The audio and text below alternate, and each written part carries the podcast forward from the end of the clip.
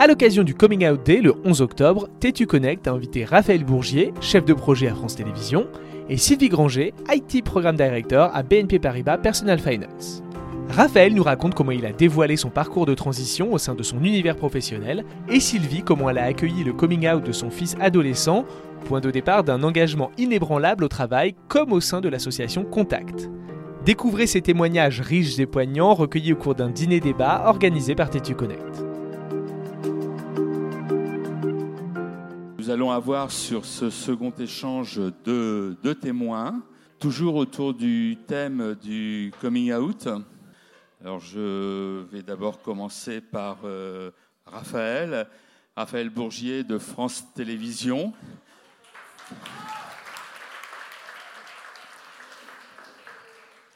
Euh, et euh, Sylvie Granger de l'association Contact et BNP Paribas.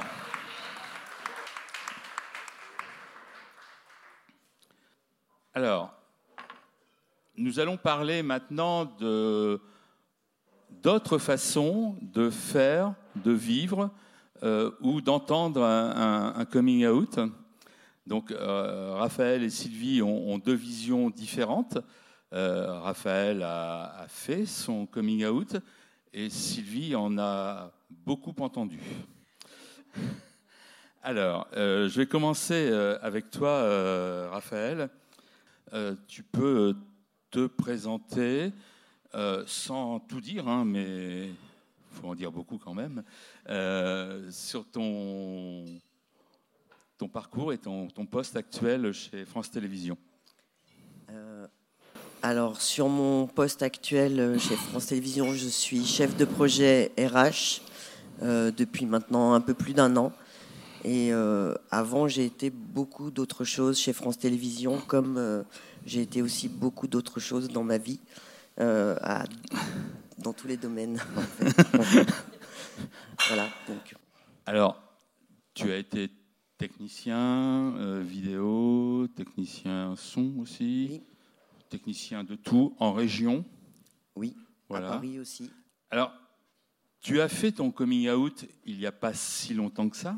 Non, il y a même très très peu de temps. Puisque c'était en 2022 de cette année en 2022 de cette année, oui. Voilà.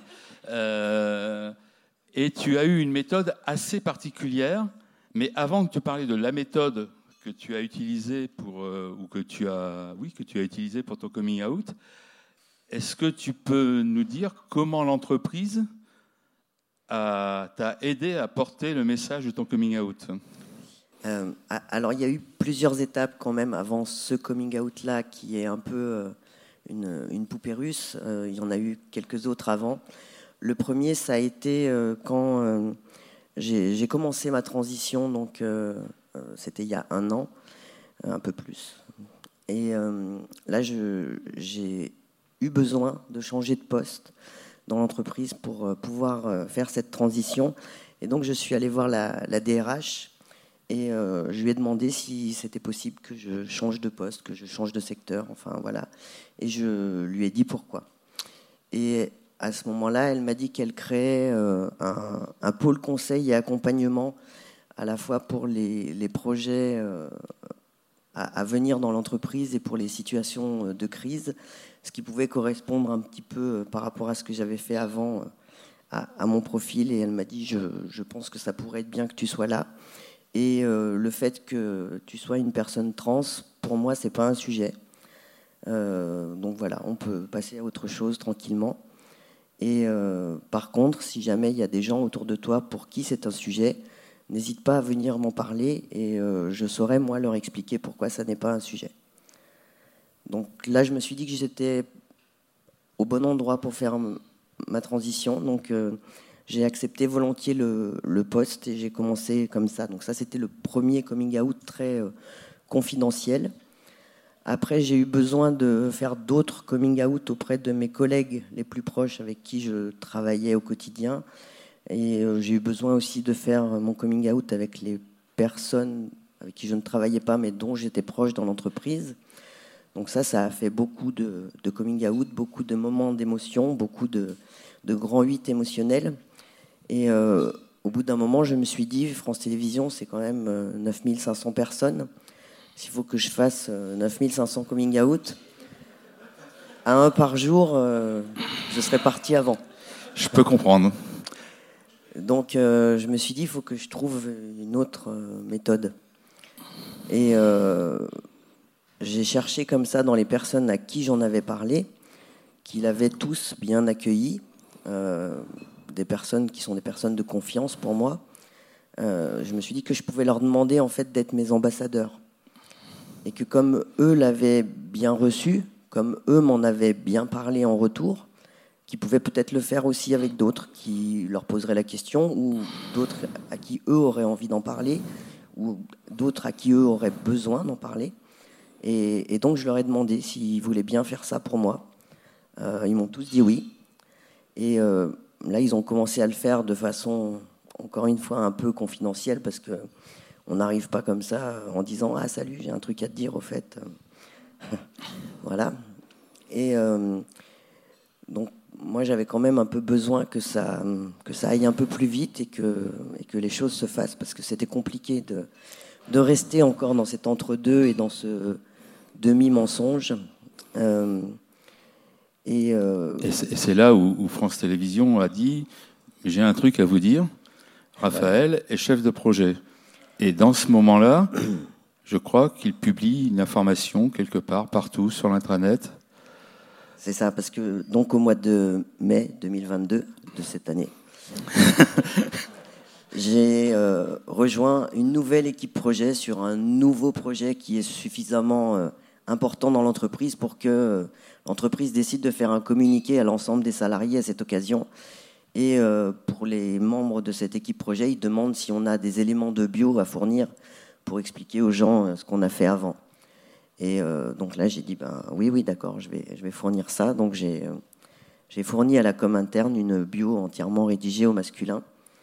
et puis là, la personne de la com que je connaissais parce que je l'avais croisé euh, quelques années auparavant dans une formation, m'a renvoyé euh, les corrections avec la rédaction de, ce qui se fait dans les, dans les bios de la com interne.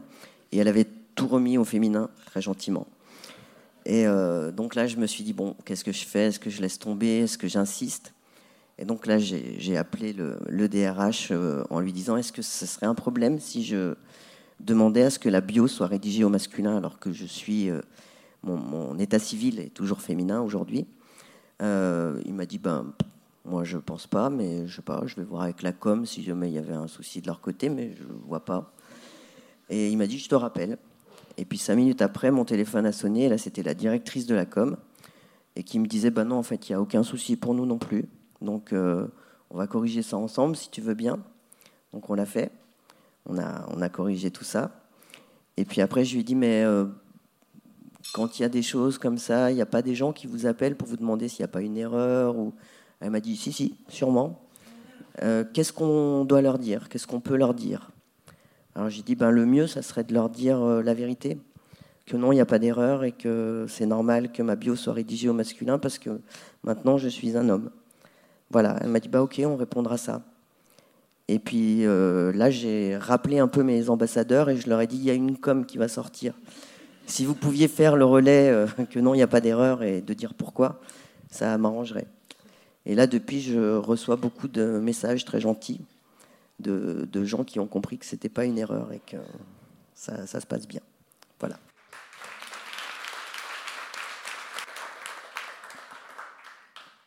Merci Raphaël. Alors je peux aussi préciser quelque chose. Euh, on ne demande jamais, jamais, jamais à une personne qui est sur un parcours de transition comment il ou elle se prénommait avant.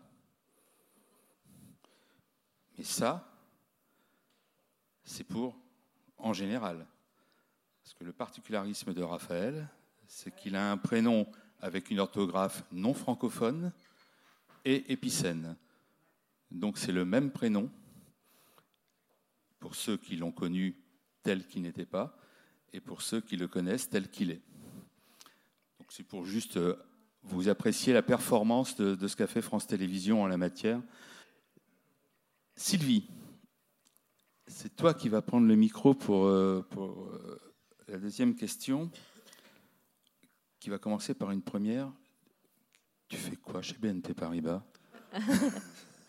Euh, je fais de l'informatique. Euh, Je suis voilà, directrice de projet, manager euh, chez PF Personal Finance. Voilà. Voilà. c'est- c'est- voilà. Et Rien à est- voir avec la choucroute. Et, et elle est aussi membre du bureau de BNP Paribas Pride en France. Oui. Et depuis, on va dire, 5 ans, 5-6 ans, tu en as entendu des coming out euh, dans toutes tes sphères, euh, Mhm. personnelles, amicales, professionnelles. Est-ce que peux- tu peux nous dire comment tu as accueilli ces informations euh, au gré de ces ententes et, et de ton parcours, euh, ton investissement dans le monde associatif? Euh, alors, forcément, euh, alors j'avais des amis gays euh, avant le coming out de mon fils, mais c'est vrai que le, coming out en tant que maman, c'était vraiment celui-là, le plus marquant. Euh, J'entendais tout, à l'heure parler de vulnérabilité, et c'est vrai que quand mon fils, qui avait 16 ans, euh, le soir où je suis allée lui faire un petit bisou dans son lit, comme d'habitude, et j'avais éteint la lumière, et il me dit Maman, j'ai un truc à te dire et que j'ai senti à sa voix que c'était un truc très particulier, et qui m'a dit, je crois que je suis gay. Euh, voilà, ce coming out-là, euh, forcément, émotionnellement, pour une maman, c'est pas la même chose que pour quelqu'un qui n'est pas aussi proche.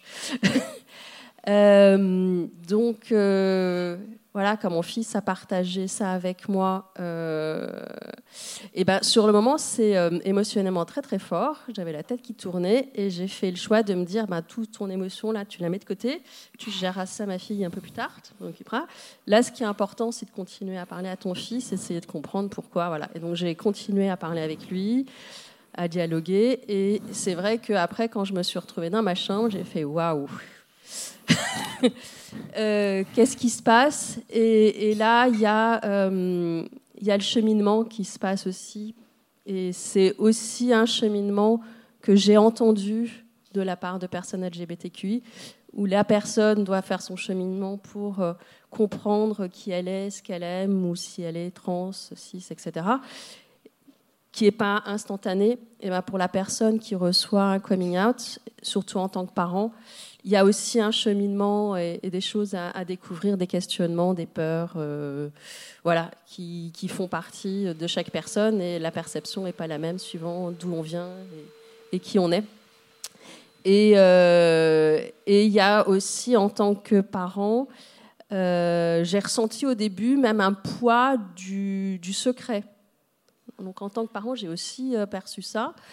Et, euh, et, le fait de ensuite petit à petit en parler euh, à mes proches autour, à la famille, aux amis, voilà, et, faire aussi ce coming out en tant que parent euh, et s'approprier le fait de bah oui j'en parle, bah oui bah mon fils il est gay, euh, voilà, voilà. Euh, les premières fois c'était pas facile et puis on s'habitue et puis euh, et puis voilà et puis après six mois après j'ai compris que dans mon entreprise voilà il y avait l'association euh, euh, Pride BNP. Et j'ai dit, bah, tiens, c'est un sujet en entreprise. Pourquoi on en parle en entreprise ce truc-là? Et j'ai découvert que j'avais des collègues qui pouvaient être en difficulté. Et je me suis dit, ben, euh, peut-être que je peux aider.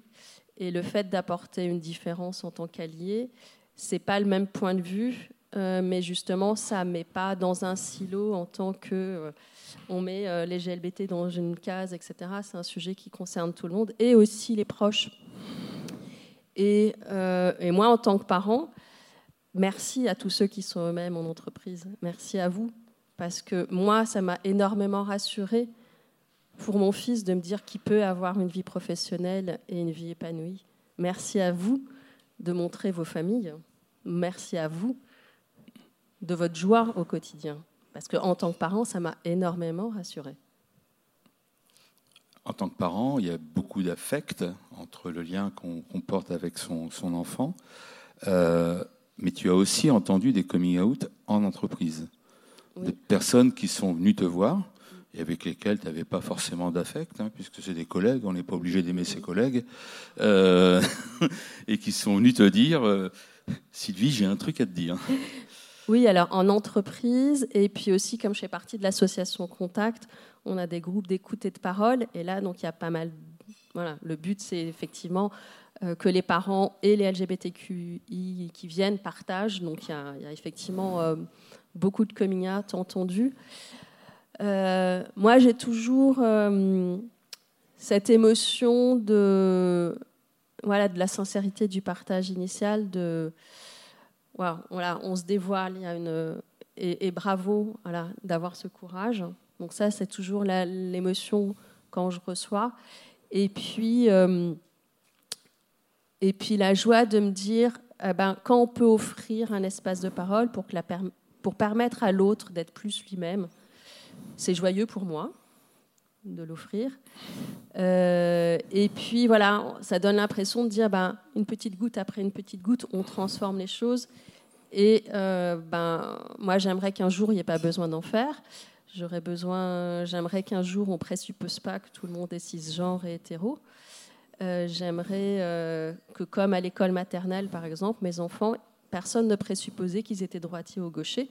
On leur mettait le crayon au milieu des deux et donc voilà, maintenant j'aimerais qu'effectivement, dans un futur, on ne présuppose pas que les gens soient tous cisgenres et hétéros. Tu peux, tu peux nous en dire un peu plus sur euh, l'association euh, Contact, qui, est, qui, me semble, qui me semble importante dans le schéma associatif, euh, dans le parcours des personnes qui font leur coming out, et surtout dans le parcours de celles qui entendent ces coming out. Mhm. Alors, ouais, le, le, cœur de l'association, c'est vraiment des échanges pour faciliter le dialogue entre les parents, les proches et les LGBTQI. Euh, donc, il y a les groupes d'écoute et de parole dont je, vous ai parlé. Euh, c'est encadré par deux bénévoles, toujours euh, en binôme, un bénévole LGBTQI et un bénévole parent qui ont été formés à l'écoute. Euh, il y a une ligne téléphonique aussi qui permet d'accueillir euh, la parole. Il y a des interventions en milieu scolaire et on peut faire aussi des interventions en entreprise. Voilà. Et euh, vraiment, on promeut le fait, on n'a pas, pas de réponse. C'est-à-dire, on accompagne les gens dans leur cheminement. Et dans les groupes d'écoute et de parole, c'est vraiment parce que les gens viennent avec leurs problématiques là où ils en sont. Et le fait d'entendre des témoignages des autres, euh, qui ont vécu la même chose ou justement la partie adverse pour comprendre ce que l'autre, son enfant ou son parent peut vivre, ça permet de mieux comprendre et de donner des pistes et puis de, voilà, de progresser. Donc il n'y a pas de réponse, hein. chacun vit et chemine comme il peut. Euh, un espace de parole bienveillant, ça permet déjà de poser les émotions, ça soulage, et puis, euh, et puis voilà, les échanges avec les autres, ça aide à progresser. Ah, je vais reposer une question à Raphaël. Merci Sylvie. Euh, Raphaël, est-ce qu'il y a des personnes qui sont venues vers toi en disant mais pourquoi tu ne me l'as pas dit toi-même? Euh, Oui, il y en a eu, ouais. Et alors? Euh, je, je, leur ai répondu simplement que dans un premier temps et pendant de nombreuses années, je n'en ai parlé à personne.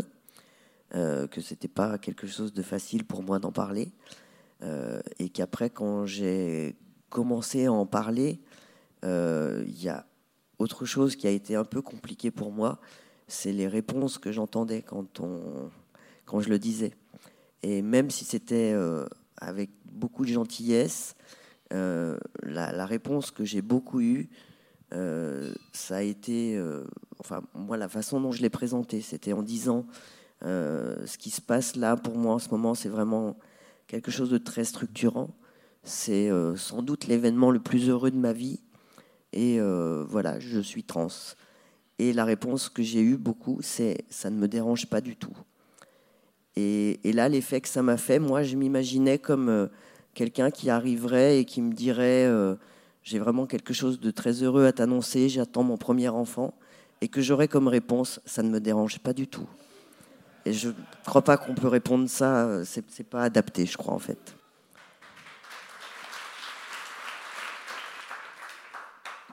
Sylvie, je sais que tu n'as jamais répondu ça, Euh, non, je crois pas. Mais peut-être, mais, bah, peut-être, peut-être, euh, peut-être dans le passé, je, ouais, je suis pas une sainte. Enfin, je, voilà, j'ai fait mon cheminement aussi, mais voilà. quelles sont les, les bonnes réponses? Ou les bonnes réactions que tu as entendues ou que tu as toi euh, dites à l'occasion d'un coming out? Je suis pas certaine hein, d'avoir euh, les bonnes réponses ou les bonnes Quelles réactions. Sont celles qui te semblent bonnes. Euh, Alors moi, ce que j'essaye maintenant, c'est vrai que euh, c'est plutôt de, de, demander à la personne comment c'est pour elle et est-ce qu'elle a besoin d'aide, de quoi elle a besoin, plutôt que présupposer. J'ai pu dialoguer avec deux personnes qui étaient en transition dans l'entreprise et euh, du coup, euh, je leur ai demandé comment elles souhaitaient se prénommer et comment elles souhaitaient être genrées. C'était pas forcément le genre de réaction que j'aurais eu dans le passé. Donc voilà, petit à petit, eh ben, j'apprends euh, des choses. Quoi. alors, quelque chose que dont j'ai pris conscience assez rapidement, c'est qu'effectivement, il ne faut pas poser la question frontalement, demander à quelqu'un est-ce que gay ou pas, parce que si la personne n'est pas prête à ce moment-là à parler euh, de qui il est euh, et qui dit non, ça sera encore plus difficile pour la personne de revenir après. Donc voilà, ça c'est très très clair pour moi. Après, pour le reste, euh, voilà, j'essaye d'être bienveillante, d'accueillir, d'encourager, de mais voilà, on, fait un peu comme on veut. Mais effectivement, le, ça me dérange pas. Ça veut dire que ça pourrait déranger quand même, quoi. on est d'accord. Une des plus belles réponses que j'ai entendues euh, suite à un coming out, ça a été merci de ta confiance. Et ça suffit. Ça suffit de dire ça, c'est de remercier la personne qui se dévoile pour euh, la confiance qu'elle vous a accordée.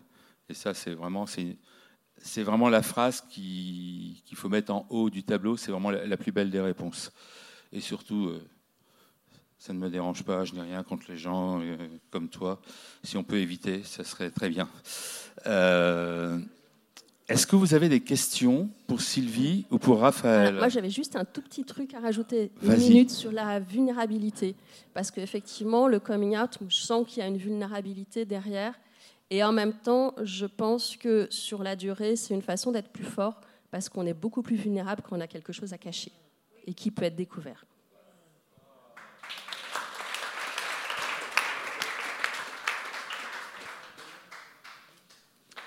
Bonsoir Sylvie. Euh, déjà, grand merci pour votre partage. Euh, ça me touche pour deux raisons principales. La première, c'est que vous me rappelez beaucoup ma mère, déjà. je sens que je vais avoir plein de fils adoptifs. Et euh, la deuxième raison, c'est parce que euh, moi, personnellement, je n'ai pas encore fait mon coming out à ma mère. Et euh, donc, c'est touchant ce que vous dites. J'ai envie de m'arrêter sur, sur une chose que vous avez mentionnée. C'était quand votre fils a fait son coming out, vous avez senti quand même un tourbillon d'émotions que vous avez décidé de mettre de côté, et puis peut-être euh, dans votre chambre, euh, toute seule, vous avez pensé à plein de choses. Vous savez, comme le bon consultant que je suis, euh, en pensant au coming out que potentiellement je pourrais faire, parce que c'était quand même une question que je me posais et, récemment, j'essaie de me mettre les différentes options aussi. Donc je me dis qu'il y a différentes émotions. Un, la joie, la joie de sentir que son fils euh, s'assume, qu'il a envie de vivre sa vie et euh, qu'il vous fait confiance pour partager euh, ça avec vous. De la peur, la peur que, parce que parfois la première chose à laquelle on peut penser, c'est le fait que bah, mon fils a peut-être vécu des défis, peut-être qu'il va en vivre dans le futur, et comme maman, on a cette peur-là. Et trois, ça peut être aussi le sentiment de peut-être, euh, est-ce qu'on connaît vraiment? Est-ce que je connais vraiment mon fils? Euh, Depuis quand il se pose cette question-là? Est-ce que je suis une bonne mère si je ne l'ai pas deviné avant? Donc euh, j'ai envie juste de comprendre ce que vous avez ressenti, parce que peut-être j'ai besoin d'entendre ça. je vous donnerai aussi l'adresse de l'association si vous voulez en parler plus longuement, parce que c'est vraiment ça dans les groupes de parole. Alors, sur, euh, ben, en fait, dans, mon cheminement, je suis passée par toutes les étapes. Hein. La première, c'était mais pourquoi? Euh, Pourquoi lui? Mince, euh, voilà, qu'est-ce que ça va gâcher dans sa vie voilà, euh, euh, les difficultés qu'il peut avoir. Ben, il va se faire tabasser dans la rue. C'était en, plus un, un, garçon très timide, pas du tout extraverti. Je lui dis oh là là, comment il va pouvoir gérer ça euh, professionnellement et ça, la vie sentimentale, mon Dieu, déjà pour les hétéros c'est compliqué, mais alors voilà, voilà tout. Euh, alors le pourquoi, oui, euh, le fait de pas être une bonne mère, quoi qu'il arrive, on se le pose. en plus, dans l'imaginaire collectif, un garçon gay, c'est parce qu'il a une mère qui est ultra possessive. Donc voilà, le truc de se dire ah c'est de ma faute. Alors heureusement, le, père de mes enfants, enfin, je me suis posé la question une journée, je lui en ai parlé le soir, il m'a dit n'importe quoi. Enfin, Donc voilà, moi je l'ai réglé très vite, mais il peut y avoir euh, des personnes qui restent dedans très longtemps. Après, chaque personne voilà, réagit différemment.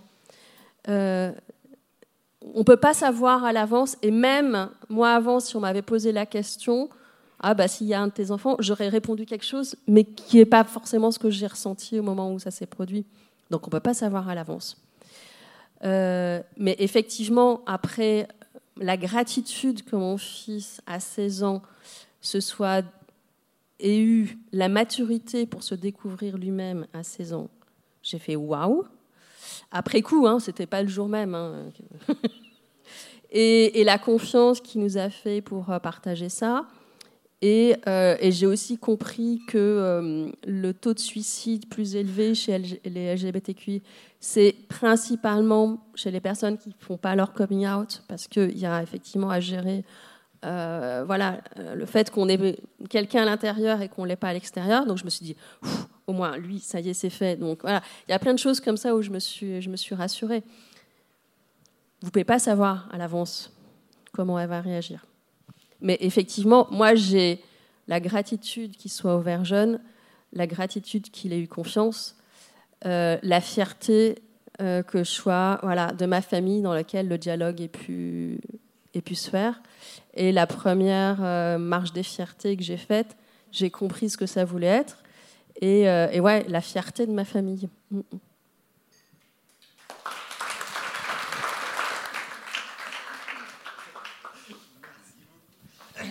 Euh, merci pour ces témoignages et je voudrais euh, une question plus pour euh, toi, Raphaël, qui a fait ton, ton dans l'entreprise donc trop récemment. Donc bravo pour ce parcours parce que je sais ô combien c'est compliqué et difficile pour les personnes trans dans les entreprises.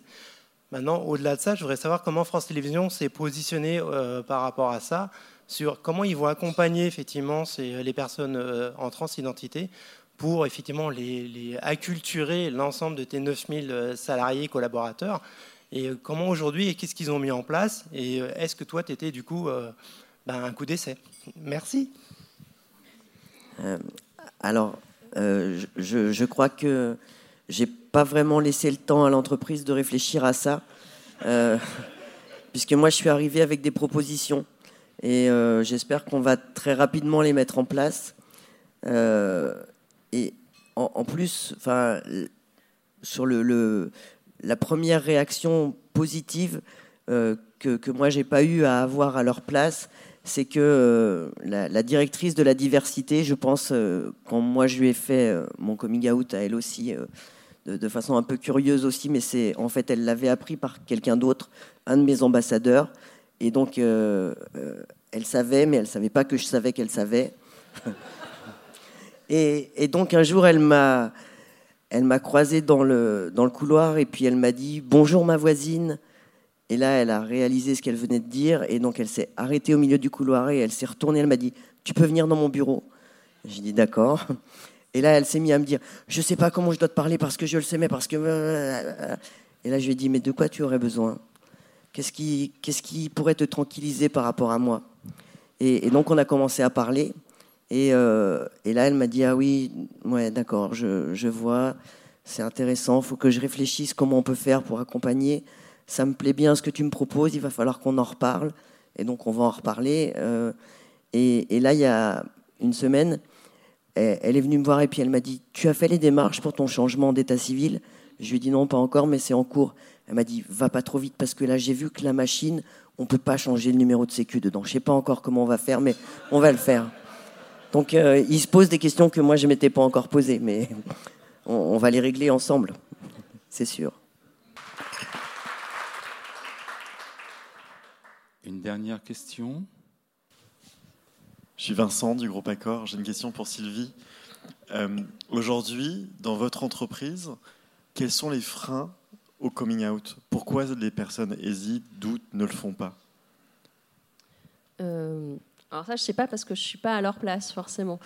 Euh, ce, qui est, euh, ce qui est compliqué dans une très grande entreprise, c'est que les, messages et, euh, et vraiment l'engagement des managers au plus haut niveau de l'entreprise ne sont pas forcément entendus et audibles partout. Parce que dans une grosse boîte, il y a beaucoup de communication et il y a tellement de sujets brassés que le message ne va pas forcément euh, jusqu'au voilà, bas et partout dans l'entreprise. Euh, et là, c'est pareil, c'est un petit peu euh, au gré des rencontres et au fur et à mesure. Ben, la semaine prochaine, par exemple, il y a la journée des réseaux, les réseaux diversité. On va animer dans plein de, de lieux, de sites de BNP, se présenter. Donc, c'est Et en fait, par, euh, par expérience, j'aborde les gens en disant bonjour, vous connaissez les, les réseaux diversité Ah ben non, c'est quoi? Toc, toc, toc, toc. Et je présente un peu tout. Et moi, je fais partie de Pride. Donc en fait, on part d'un niveau, parfois, des collaborateurs où finalement, ils n'ont pas l'info. Euh, donc ça, c'est un travail de, de fourmi. Euh, et puis, même quand ils ont l'info, ils sont pas trop sûrs, voilà. Et, c'est vrai que c'est plus on peut faire de manifestations ou de choses qui rendent explicitement inclusive l'entreprise, mieux c'est. Et, c'est vrai que le explicitement inclusif, ça a, ça a son rôle pour tous les coming out. Et, euh, et, et, mon fils, il a fait son coming out le lendemain d'une fête qu'on avait fait à la maison où j'avais tous mes copains gays qui étaient là. Je pense qu'il a eu à ce moment-là encore la réassurance que son père et moi, on était cool avec le sujet. Et ça change quelque chose entre ah ben non, mais y a, pas de, on n'a pas de discours homophobe dans l'entreprise et je suis exclusivement, explicitement inclusif. Mais il faut que le message y passe et c'est vraiment, c'est lent. Et, c'est souvent euh, quand des gens entendent euh, des collaborateurs qui ont déjà fait leur coming out et disent ah ben donc je peux le faire. Donc il y a des after work par exemple qu'on qu fait. Donc euh, euh, les collaborateurs viennent ils peuvent euh, voilà discuter avec d'autres personnes qui sont déjà euh, visibles en entreprise. Et ça ça les rassure et, et petit à petit ils, le font. Il n'y a pas de baguette magique. Et, pour compléter la, réponse de Sylvie le monde du travail, c'est le monde des plus 40 ans. Alors, il y a le CAC 40 hein, que vous connaissez, ça c'est le premier. Mais après, il y a plus de 40 ans qu'on va y passer. Et plus de 40% des LGBT estiment que c'est un risque de dire qui ils ou elles sont au travail. Et ce chiffre augmente. Et si ce chiffre augmente, c'est probablement parce qu'avant d'arriver dans le monde du travail, toute la société est hétéro-macho-blanco-normée dans, dans, le système éducatif, dans le système sociétal, dans le système des représentativités. Et puis quand on arrive dans le monde du travail, l'entreprise, elle parle business, business et business, et elle ne met pas en avant sa diversité et ses diversités. Et ce que dit Sylvie et ce qu'a fait euh, Raphaël est extrêmement important, c'est d'utiliser les mots, de dire en entreprise, quelles que soient euh, vos, vos, entreprises, utiliser les mots euh, LGBTQI+, lesbienne, gay, bisexuel, euh, coming out, pour que ça soit visible. Il n'y a que les mots qui rendent les choses visibles. Faites des événements sérieux, et ou conviviaux, mais parlez-en, parlez-en, parlez-en, parlez-en. C'est le seul moyen de faire évoluer les entreprises et de faire en sorte que les personnes qui sont à l'intérieur se sentent en confiance pour dire qui ils ou elles sont. C'est vraiment le seul moyen.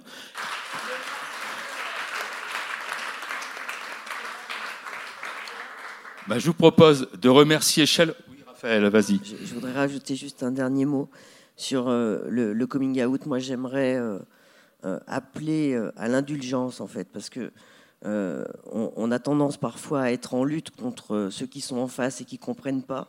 Mais moi, ce que j'ai entendu ce soir, c'est qu'on peut faire la manif pour tous un jour et son coming out un autre, et qu'on peut aussi avoir des maladresses dans sa façon dont on s'exprime avec une personne, LGBT, et puis euh, finalement avoir la, meilleure des bonnes intentions.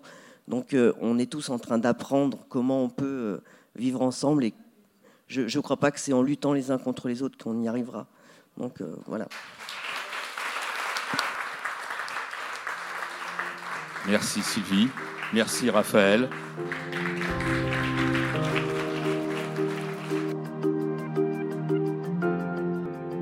C'est en partageant des témoignages forts de personnes inspirantes que Tétu Connect souhaite faire bouger les lignes en accompagnant et en valorisant les entreprises qui ont choisi de s'engager sur la question de l'inclusion des diversités des personnes LGBTQI.